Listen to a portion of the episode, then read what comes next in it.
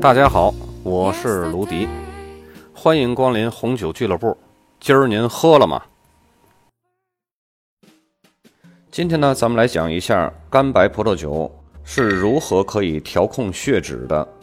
干白葡萄酒啊，可以降低人体血液中所含有的低密度蛋白。什么是低密度蛋白呢？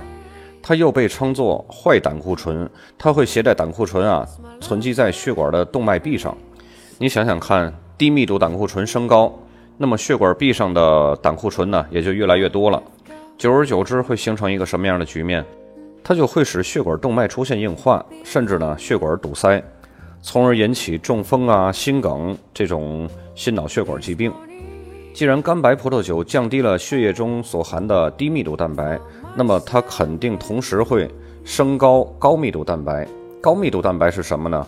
它又被称为好胆固醇，它能防止低密度蛋白的沉积，还可以将血液中的垃圾呀和这种低密度蛋白带到肝脏分解代谢，最终呢排出体外，就有点像血管里的清洁工一样，从而呢起到了调控血脂的功效。既然血管壁上没有垃圾了，那么咱们这个心脑血管疾病啊、中风的这种概率就会小得多了。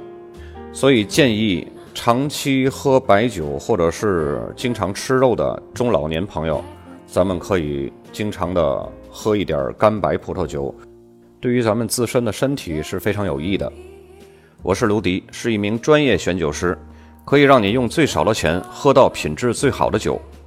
记得加我微信幺五八九五五零九五一六。这次就到这里，咱们下次再见。